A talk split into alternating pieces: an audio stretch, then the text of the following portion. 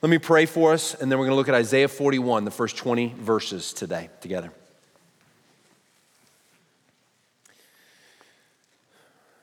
Then who shall fall on bended knee, every creature of our God and King? We just sang that to you, Lord, not because you didn't know that that was the case or will be the case, but because we need to be reminded of it.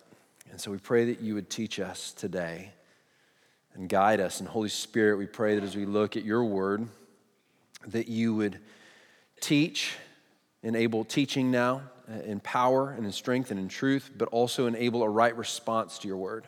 Would you reveal to us, Holy Spirit, how we are responding to the claim that you make, Jesus, to be king over all the universe? How are we responding to that? Do our lives show and reflect that we believe that that's true? We pray that you would cause us to pause now in your presence and to just let you teach and instruct us. Convict us where you need to convict us. Comfort us where you need to comfort us. Help us to move forward in the way that you want us to move forward. So give us strength, understanding, and we thank you for your word, that it is true, that it is dependable, that it's right. We can align our lives underneath its authority, and when we do, we thrive, we flourish in the design that you have for us. It's in Jesus' name we pray. Amen. Well, as I said, if you have your Bibles, turn with me to Isaiah chapter 41, and we're going to look at the first 20 verses there. And as you're turning, let me just kind of give you the big theme for the day, and it's not complex. It is challenging, but the theme essentially of this text, these first 20 verses, is that it challenges us to think about how we respond to the claim that God makes to be in control of everything. And really, I think in some sense you could say that all people in the world are really divided into one of two camps. They're divided into two positions when it comes to what we believe about, or how we respond to, I should say rather, about the fact that God claims to be in control of everything. There are those who respond to that claim when God says, I am the creator of it all, and I control it all. There's a response to that that is, I would say, probably a natural human response, which is to try and run from that, to want to put that away, to seek ways to get out from underneath that claim or to dismiss that claim. And then the other response then would be probably obvious, right? It's to accept that claim. And to say, yes, that is true, and therefore I must live my life accordingly because God is in control of all things. Now, essentially what this passage is going to do in Isaiah 41 is it's going to give us a juxtaposition or a putting together of the way people respond to God's claim to be in charge. And they're going to say you can respond this way or you can respond that way, and the way you respond matters very, very much. And so that's what Isaiah wants to get at today. Now remember, if you've been with us in our study of the book of Isaiah, we've been, first 39 chapters, there was a significant amount of judgment and God's purifying judgment upon his people in particular, but upon the nations as well. And we heard a lot about that. And then we transitioned into chapter 40, and we found this great surprising message that we perhaps didn't think we were going to hear after the first 39 chapters. And it was, now I turn to comfort my people, God says. And so in chapters 40 through 55, this next section of the book, really, it's a section where God is saying, I am going to comfort my people. My purifying judgment, my purifying work has been done. I've laid that down now, and now I'm going to proclaim what is my deepest intention towards my people, to bring comfort to them. And so we're going to find that theme of comfort again throughout these chapters, and chapter 41 is no different. We're going to find that God is going to say to his people, I intend my claim to be in control of everything to be a great comfort to you and to put away fear for you. If you wrestle with fear, can I just give you a heads up that if you wrestle with fear and anxiety, today I think God has a word for you. He just has a specific word for you that he wants you to hear. And the thing that's so interesting to me is I was looking at about 4 times in this text, God is going to say, don't be afraid, don't be afraid, don't be afraid. He's just going to keep repeating it, right? And the Bible repeats that theme a lot. And I think the reason it repeats that theme so much is because it's really hard. Would you agree with that? It can, if you wrestle with fear and anxiety, it's not as simple as preacher boy getting up here and saying, don't be afraid. And you go home, you're like, I'm good now. That's awesome, right? He knows it's hard. He knows it's hard, but he repeats it because he knows it's hard, because he expects us to live in light of the truths that he gives us so that we can put fear away, so we can wrestle with it and fight it and not just sort of throw our hands up and say, well, this is just who I am and it's what I am and I'll never be anything different. I will always be filled with fear. I will always be filled with anxiety. And there's really nothing to be done about that. I want to see if we can't get rid of that fatalistic way of thinking. Can we? Because God's word, look, I mean, either God's word is true when he tells us we don't have to be afraid, and he says, don't fear. And if we integrate the truths of that word, it can eliminate fear in us and put it away, and we can wrestle with it really well. Or God's word is not true, and we have to live steeped in fear. But if it is true, then we don't have to live this way. Would you agree with that? Okay, so let's start from that premise. God's word is true. I find that often people who are in my office and we're wrestling through issues of fear, right? That they're and believe me, I sympathize. It's hard, but that wrestling can bring you to a point where of exhaustion over time, I know this, where you start to believe that there's no other way to live. There is no freedom to be found from this fear and from this anxiety. And friends, we have to start from the position of saying that is not true. That is not true. And God's word is true. Can we start from there? Okay, all right. So that's essentially where we're diving in today. And now let me read the first 4 verses to you of chapter 41. And they kind of set the scene for us. So they say this, says, listen to me in silence, O coastlands. Now, coastlands here is a metaphor for basically all the rest of the earth that's not Jerusalem, that's not Judah. He's essentially saying, as far out as you can go, the coastlands is as far out as we know. So he's saying, listen to me, all the earth. Let the peoples renew their strength. So he's saying, summon up your strength, nations. Let them approach, then let them speak. Let us together draw near for judgment. And then he says, who stirred up one from the east, whom victory meets at every step. He gives up nations before him so that he tramples kings underfoot. He makes them like dust with his sword, like driven stubble with his bow. He pursues them and passes on safely by paths his feet have not trod. Who has performed and done this? Calling the generations from the beginning, I, the Lord, the first, and with the last, I am he. Because you need a little bit of historical context to understand what Isaiah is talking about there. You know, you remember, as we've been working through the book, that Assyria was this world power at the beginning of the book, and now we've been transported prophetically 150 years in the future from the time in which Isaiah lived, and he's speaking to a people who are living in exile in Babylon and saying to them, I want to comfort you. Even though you're living in exile, you've been conquered by a foreign people, I want to give you comfort. And now he's going to begin to talk about the next world power that will come on the scene, and that world power is the nation of Persia, who will eventually conquer Babylon. That's going to come. And the king of Persia is a king named Cyrus. And in a couple chapters, you're going to see God is just going to name him by name. But that's who he's talking about in these first 4 verses. He's saying, I am raising up Cyrus, this one from the east, and he is going to begin to conquer all the nations, all the coastlands. And the reason he's going to be able to do that, did you catch what God said in verse 4? Is because I determined that he shall do so. I have raised him up. I have called him to do what he's done. He's going to go and conquer in places, it says, where his feet have not trod. In other words, he's going to continue to conquer new lands that he doesn't know anything about. He doesn't have an expertise about those places that should enable him to conquer them. But because God has dictated that it will be so, it will be so. And it comes to pass. Cyrus comes to conquer Babylon, and he conquers all the coastlands, and he conquers the greater part of the world. Persia becomes the greatest empire that's ever existed on the world stage at one point in history. And so God is declaring that this will come to pass. So the important thing for us to understand now is that Isaiah is starting this chapter, and he's again speaking prophetically about events in the future, essentially to say to us, God claims to be in control of all world events in history. God is saying, who does this? Who raises up generation after generation? And what's his response to that? Is it Cyrus that has conquered because Cyrus is so wonderful? No. It's because God has declared and determined that it will be so. And he says, I, the Lord, am the first. I am with the last. I am the one. So here's where what I talked about now becomes plain, right? What is happening in this chapter is that God is saying, you need to respond to the fact that I claim to be in control.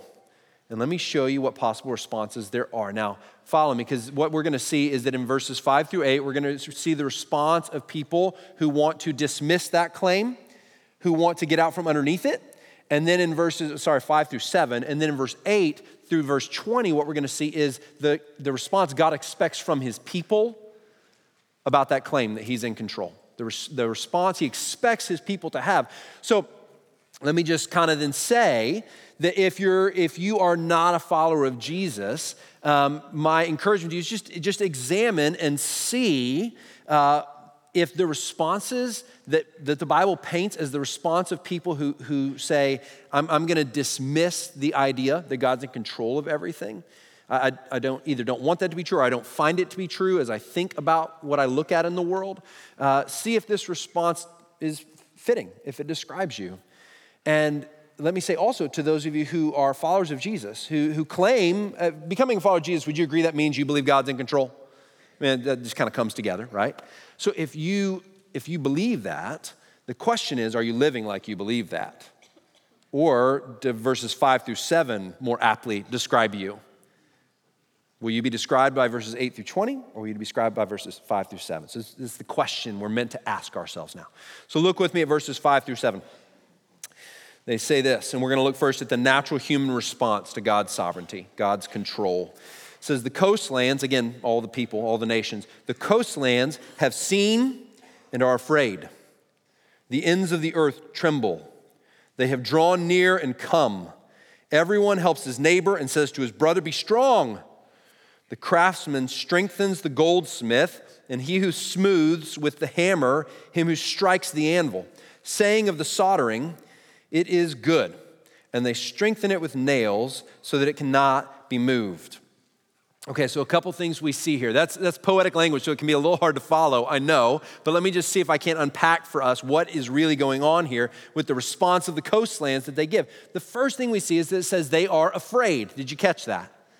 They are afraid. Now, perhaps if you're in that place of saying, I don't identify that God actually is in control of things, and I reject that idea, perhaps you'd say, I'm not dismissing that out of fear, so I recognize this is a challenge. But what the Bible is saying is that it's very possible that you reject that notion out of a motivation of fear, even though you might not recognize it. That there's something about saying God is in control of all things, and what then is required is that I submit to that and respond to it, that causes me to not like that and to want to get out from underneath it, that I actually might even be described as fearing that thing. Let me just say that makes sense, I think, to some degree. That can make sense if you don't have a perspective or if you have a perspective about God, that he is harsh, that he is not loving, that he's not a good father, right? It would make sense perhaps to be fearful of that. We were talking on Thursday night with this leadership development track cohort that we have here at the church, and we were talking about this idea that just the culture or the thinking of the world, the philosophy of the world around freedom is this idea that freedom is really freedom from any constraints, freedom to dictate our own future and to declare that no one can tell me what to do or who to be, that's essentially how we define freedom. And the idea that religion brings into play, that there is a supernatural being who is in charge of everything, is completely distasteful. It completely goes against and brings so much oppression into the world because we have defined freedom according to this idea of just being completely free. Now, one of the things we talked about, and Tim Keller brings it forward in his book, Making Sense of God, which I think is a really great read, brings forward this idea that freedom is more complex than you think it is. Freedom is more complex than you think it is. Freedom is not just freedom from constraints to be told you must do this or you must do that, but freedom is something more than that. Freedom is actually freedom to flourish in the design that you've been given. And he uses a great illustration, the idea that, he says there's a young man who is 5'3" and about 115 pounds, and his dream is to be an NFL linebacker. And because he's been raised in American schools all his life and been told you can be anything you want to be, like an idiot, he's believed it. right? But there's no freedom in just believing. There are no constraints on your life when your design, your very makeup just doesn't allow certain things to be your destiny, you know? He's going to find the opposite of freedom if he steps on an NFL football field at 5'3" and 115 pounds. He's going to find the constraints of a hospital real fast, right? But of course, the idea that Keller is purporting, the thing he's bringing forward, is the idea that freedom is not just freedom from constraints to be anything or do anything we want. Freedom is freedom to thrive and flourish in the way we've been designed, in the way we've been made. That's what real freedom is. He goes further to say, and I really like this idea, we all understand the concept of giving up lesser freedoms to get a greater freedom, right? Because the older you get, the more you recognize you can't just eat what you want anymore, right? You want to be around for your grandkids. You want to have good physical health. You don't want to spend your days in a hospital or a doctor's office. You want those things. And if you want that kind of freedom, the freedom that comes with good health, what must you sacrifice? The freedom to eat anything you want, to drink anything you want, to live any way you want. You have to sacrifice lesser freedoms, certain things, to get greater freedoms. That's the point Keller's making, and I find it to be really helpful. So my encouragement to you is this. When we think about this idea of God's control of things, rather than responding to it, perhaps from this idea of, well, I have this definition of freedom that precludes the idea that I would ever be told by anyone, God or anyone else, what I must do or what I must be or how I must be. Perhaps, friends, you have a misguided notion of what it really means to be free. Perhaps.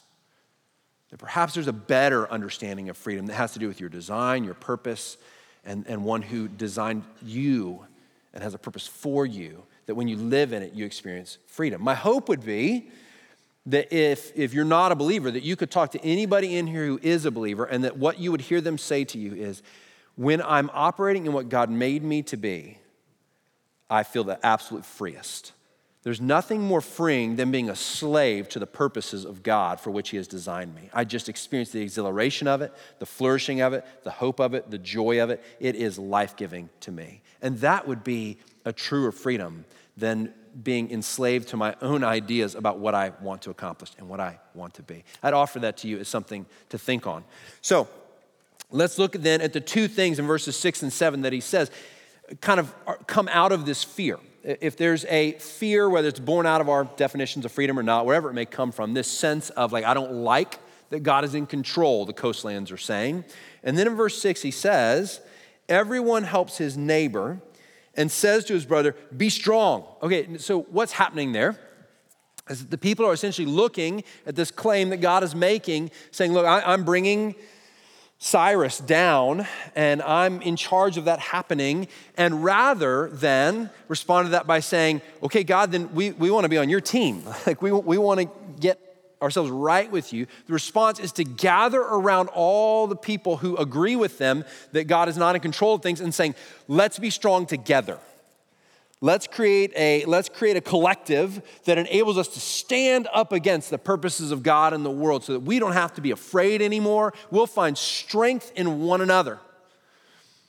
And what he's getting at there, I think, is our tendency to basically gather around us those who think the way we think, to create echo chambers. You know that term, right? Create echo chambers that just essentially speak back to us the things we want to hear and affirm our own worldview, the things that we think. So perhaps I could ask this question to those of you who would not presently acknowledge that God is in control of the events of world history. When's the last time you really sat down and gave a good hearing to someone who believes that God is in control of all things, and had a good, strong conversation about that? We're willing to listen to that. Or do you tend to seek out people who will simply and only affirm what it is you already think about God? Because my friend, I promise you, there are new places to go in your understanding of God. There are places that you can have great conversation, but you have to get out of those echo chambers. You have to get out of those places where you're just essentially looking for people to affirm you in what you already think. And if I could say, and I'm going to turn this on us as Christians here in just a second, so be prepared. If I could say, whether Christian or unchristian, it's a bit of a mark of immaturity to only surround yourself with people who think the way you think and who will speak back to you what it is you want to hear. Isn't that what we did when we were real young and we didn't like what our parents said to us? What did we do? We surround ourselves with our peers and we got them to tell us how dumb our parents were, right? And how they don't get it. They don't get it, you know? They just don't understand. And it felt good. It felt really good to be affirmed. And then hopefully, quite possibly, some years down the road, we looked back and we realized that we were existing in an echo chamber of teenage angst, where we just got affirmed our feelings about the authority of our parents over us. And perhaps years later, I hope what you discovered was, wow, my parents had more wisdom than I really thought.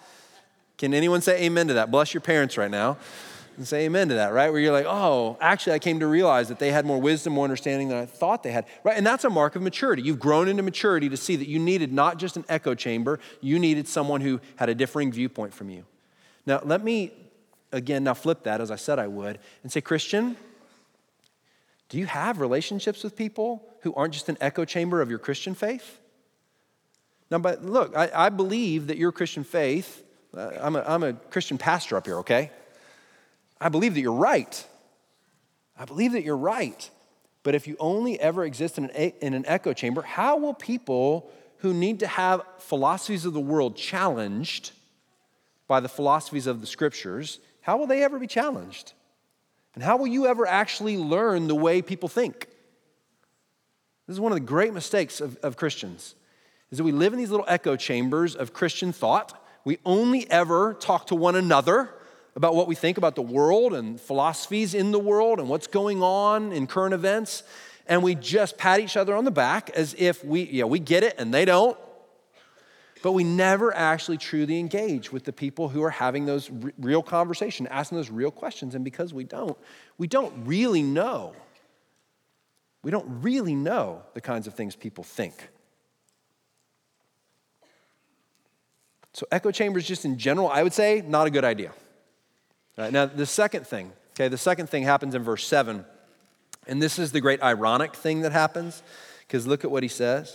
It says, the craftsman strengthens the goldsmith, and then he who smooths with the hammer, him who strikes the anvil, saying of the soldering, it's good, and they strengthen it with nails so that it cannot be moved. He's painting the picture of people who make idols for a living. Now, in this day and age, there were people who made, that's what they did to make a living. They made idols literally out of wood, and they overlaid gold or some kind of silver on it. And so there's someone with an anvil hammering out that, and then someone who's laying it over, and someone who's putting up nails upon which the idol's going to sit. And the idea essentially is that he's saying is fear produces echo chambers. It also produces, among those who don't want to acknowledge God's control of all things, it also creates the way in which they go about it is to create small g gods for themselves, to create their own gods, to say, I'm going to do this. Now, again, if you're in that place where you're thinking, I don't acknowledge that God is in control, but I am not creating gods for myself. I'm not out here doing what verse 7 talks about, making little idols and hanging them on a shelf. And I'd agree with you. You're probably not, very few of you, probably maybe none of you, are actually in the wood shop creating little idols, overlaying with gold, and then putting them on somewhere on a mantle in your house and offering sacrifices to them. That's probably not happening that much. Happened a lot back then. Not happening probably so much, but I would offer that you need to think a little differently about what an idol is, right? Because while in the Old Testament, there's this idea of the idol that's the actual statue and it's sitting on the mantle and we're worshiping it, which is, to us in our sort of modern thinking, probably seems a little silly. But an idol is just this. An idol is anything that you look to for your sense of value and identity and purpose. And defining idol that way, I would say this, we all worship something.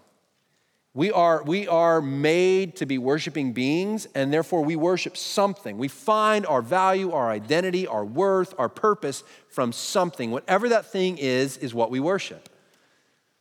Whatever that thing is what we worship. And look, I mean, at the end of the day, we all do this. We all worship something. We all worship something. Whatever it is that you're not okay without, just pause for a moment and think, what would I not be okay without? My guess is you can think of something. If the answer is there's anything other than God himself that I wouldn't be okay without, that thing either is or is in danger of becoming an idol. If there's anything other than God about which I would say, I cannot breathe another breath without that thing. The idea of losing that thing doesn't, I mean, look, we have loved ones, we have things we care about. I'm not saying it wouldn't hurt to lose those things. Of course it would and it should. But there's a difference between hurt and being completely undone if something is taken from us. Now let me kind of back this idea up of saying we all worship something, therefore we all are susceptible to idols. Like if you are someone who's not a Christian and you're saying to yourself, well, that's not me. That doesn't describe me, okay? One, I'd challenge that notion because my guess is you have a relationship, you have a job, you have money, you have something, material possessions, there's something that you spend your inordinate amounts of energy and time upon, and you find that you care deeply about it. You don't just have to take my words for it. All you have to do is look at contemporary cultural art, right? And you'll see the idea that is affirmed by people who are not believers in any way, shape, or form, who would say, this is true. Like there are things that we need. One of my favorite musicians, Ray LaMontagne, right, has a great song called Jolene. It's about addiction and love, and it's a complex song, but in one of the lines in the song, he says, man needs something he can hold on to, a 9-pound hammer or a woman like you. That's a great line, come on. 9-pound hammer or a woman like you. Either one of those things will do. I don't know why that's flattering to Jolene, but you get what he's saying. I mean, it's a little funny, but it's a well-crafted line. Do you get what he's saying? He's saying a man needs something. He has to have it. What? Well, a 9-pound hammer is just work. He has to have work, something that gives him identity. Because what do you ask one another? What's the first thing you ask one another when you meet a new guy? The first thing you ask is his name, and the second thing you ask is what? What do you do? What do you do? Right? That's what we ask each other. What do you do? Why do we do that? Because men place a lot of stock in our work, what we do. That's the 9-pound hammer. Maybe it's a relationship. It's your Jolene, right? Don't think Dolly Parton Jolene. That was for folks with more gray hair, all right?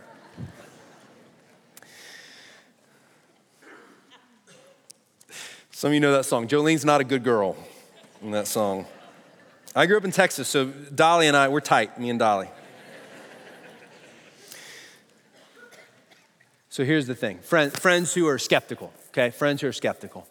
This text is an invitation to you. Now, the great thing, in chapters 1 through 39, there's a lot of strong statements about what God makes, about saying, look, if you will not come underneath my authority, there will come judgment.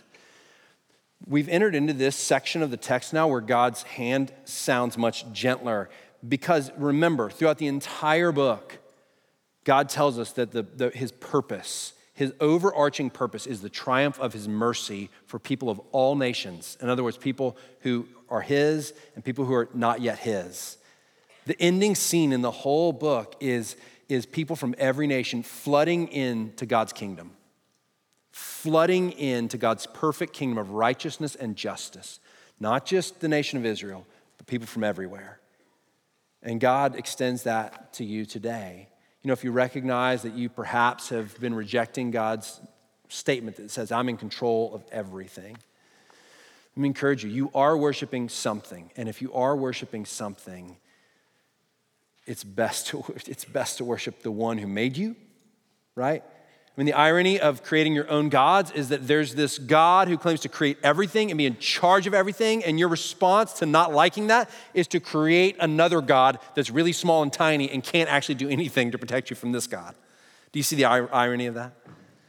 How much better, friend, to say, look, this is a God who not only is in charge of everything, but because with his in-chargeness, chose to send his son into the earth so that he might die to pay for your sins and then rise from the dead. That's a God that can be trusted. That's a God that can be submitted to and surrendered to without fear. He's not fickle. He loves. That's a God worth saying, I'm so glad you're in control of everything. Okay, so that's the first side now. I know I've been speaking mostly to those of you who are skeptical about Christianity and faith, and I hope some of that is helpful to you. But listen now, Christian, what he says to you as he follows on in the text, verses 8 through 20. And he says this. He says, but you, Israel, my servant, Jacob, whom I have chosen, the offspring of Abraham, my friend. I love that. My friend. You whom I took from the ends of the earth and called from its farthest corners, saying to you, you are my servant. I have chosen you and not cast you off. Fear not, for I am with you. Be not dismayed, for I am your God. I will strengthen you. I will help you. I will uphold you with my righteous right hand. Behold, all who are incensed against you shall be put to shame and confounded. Those who strive against you shall be as nothing and shall perish. You shall seek those who contend with you, but you shall not find them.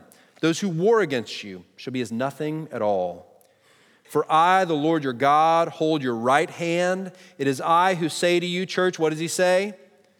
Fear not, I am the one who helps you. And then in verse 14, fear not, you worm, Jacob. He doesn't mean worm in a derogatory sense there, oddly enough.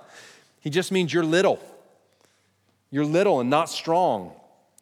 You men of Israel, I am the one who helps you, declares the Lord. Your Redeemer is the Holy One of Israel. Behold, I make of you a threshing sledge, new, sharp, and having teeth. You shall thresh the mountains and crush them. And you shall make the hills like chaff. You shall winnow them, and the wind shall carry them away, and the tempest shall scatter them. And you shall rejoice in the Lord. In the Holy One of Israel you shall glory. When the poor and needy seek water, and there is none, and their tongue is parched with thirst, I, the Lord, will answer them. I, the God of Israel, will not forsake them. I will open rivers on the bare heights and fountains in the midst of the valleys. I will make the wilderness a pool of water and the dry land springs of water. I will put in the wilderness the cedar, the acacia, the myrtle, and the olive. I will set in the desert the cypress, the plane, and the pine together, that they may see and know, may consider and understand together, that the hand of the Lord has done this. The Holy One of Israel has created it. Okay, so did you see how he bookended with claims of control? Verses 1 through 4, he says, I'm the one raising up Cyprus. And at the very end, he says, I'm doing all that I do so that they may know that I am the one who does it. In other words, God is not in the business of hiding the fact that he's in control. He wants you to know it. Now, here's what I want you to see. Those of you who are followers of Jesus, I want you to see a couple things that are meant to eliminate fear. Several times in there, did you catch the fear not? Fear not. So that's what he's saying. If the natural response of humanity to God's claim to be in control is to respond to it out of fear, then the right response of God's people to his claim of sovereignty should be to what? To rejoice, right? To not fear. To say, oh yes, I won't fear. And then he gives us this great content of things that are meant to help eliminate fear for us. I'm just gonna give you three, okay?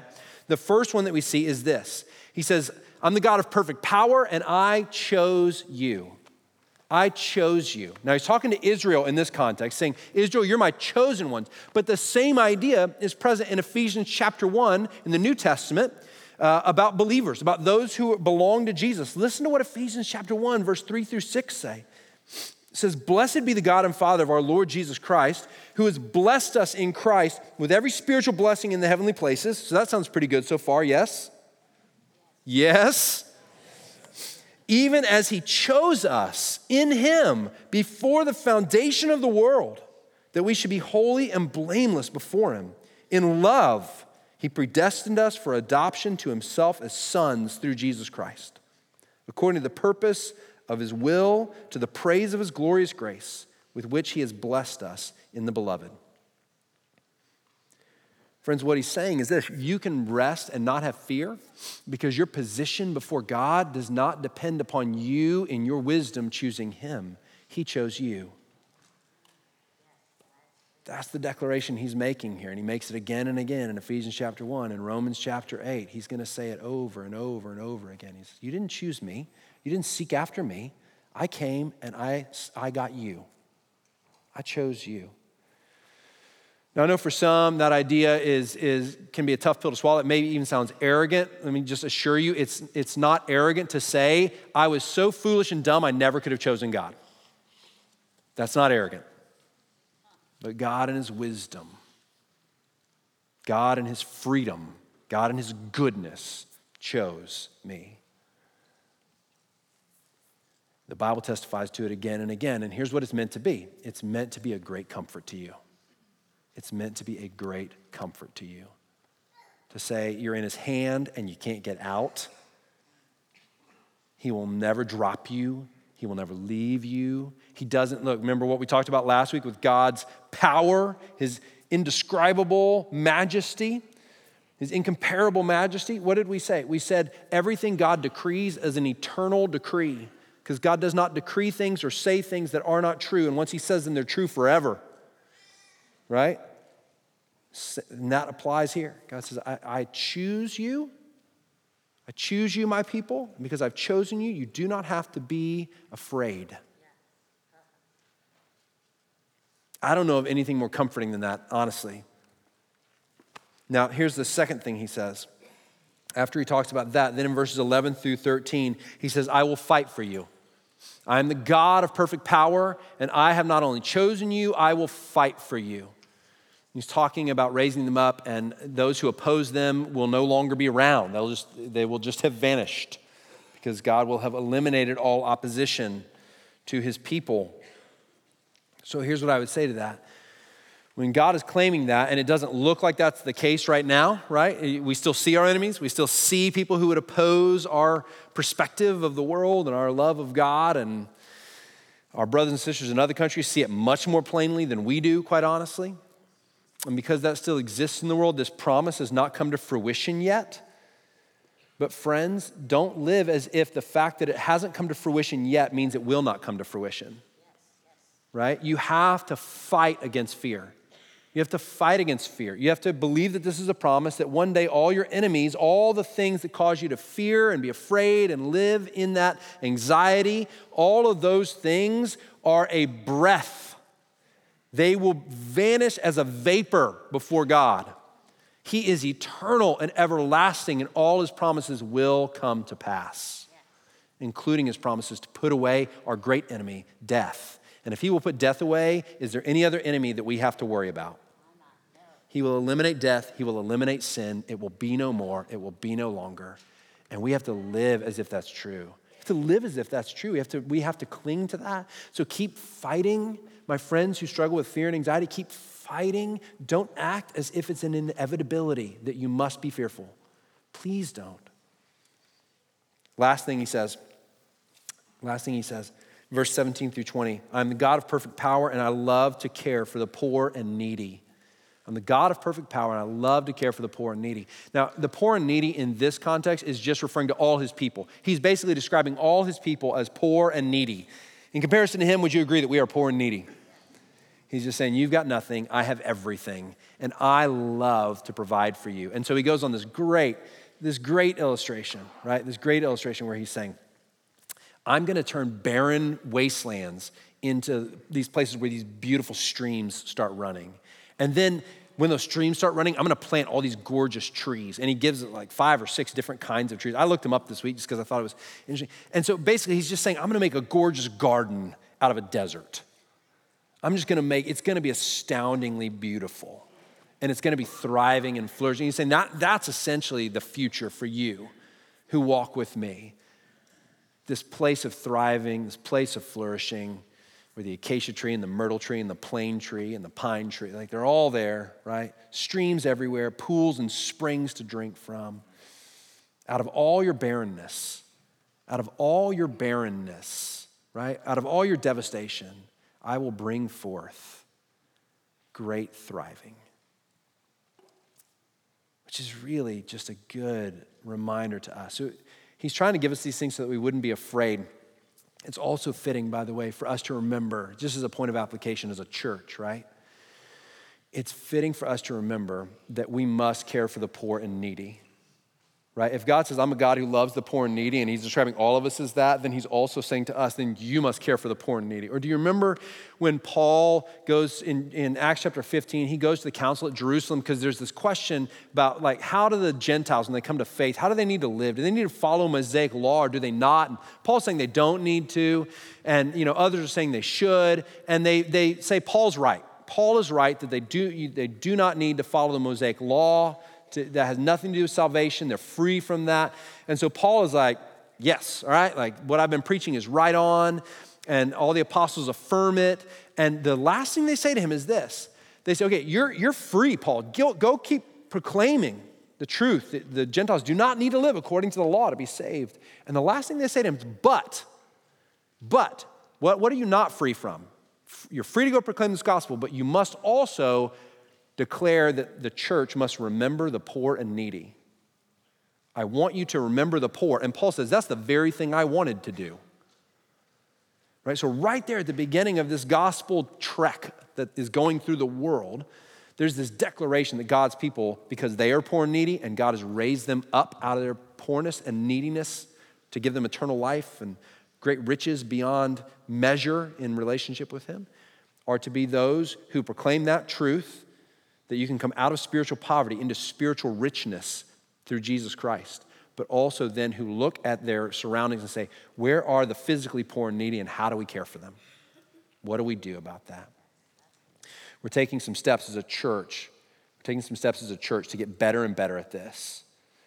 You're going to hear us talk more and more about it. There are some things in our city that we're looking through what we call our city team to want to start addressing some of these needs. So looking around and saying, how do we create flourishing and thriving for the glory of Jesus and the proclamation of the gospel in the city where we are? If you remember, you've seen this. Ryan Keith is joining our staff team to give specific oversight to this journey and this venture for us. We're super excited about it. We hope you'll come along with us. We think God is going to continue to give us a voice in this city to care for the poor and needy for the sake of the name of Jesus. And we're excited about those. We reject the notion, this is very important. Throughout the history of the church, often there's this false dichotomy that gets set up that a church is either going to care about the physical, social needs of its city and its people, or it's going to proclaim the gospel. It's got to do one of those two things as if those are somehow contradictory. We reject that notion. We reject that notion that those two things are contradictory. In fact, we believe they must go together because Acts 15 tells us they must go together. And so we will do both. We will do both. So friends, here's what I'd like to do. I saved us 10 whole minutes. It's amazing. I want us more and more when we gather here to have a sense of expectation that God meets us in this place. And I'm totally calling an audible. I didn't even ask if staff and elders are going to be here, but do I have staff and elders here? Just raise your hand if I have some staff, elders, and some prayer folks. Yeah, I'm going to ask you guys to come forward. If you're wrestling with fear, we don't just want to give a sermon on fear. Go, all right, go and be warm and well-fed. Go get them. We want to pray for you. We just want to pray that God would root fear out of your life. We want to pray with expectation that he'll actually do that he will actually help fight that battle. So I'm going to have the worship team come up, and they're going to play. We're going to sing together. And if that's you, if you're wrestling with that, we just want to pray for you. We want to pray that God would release you from that and continue to do that work in your life. So I'll have the elders, some of the elders who are here and other prayer partners, just come. I just want to pray for you.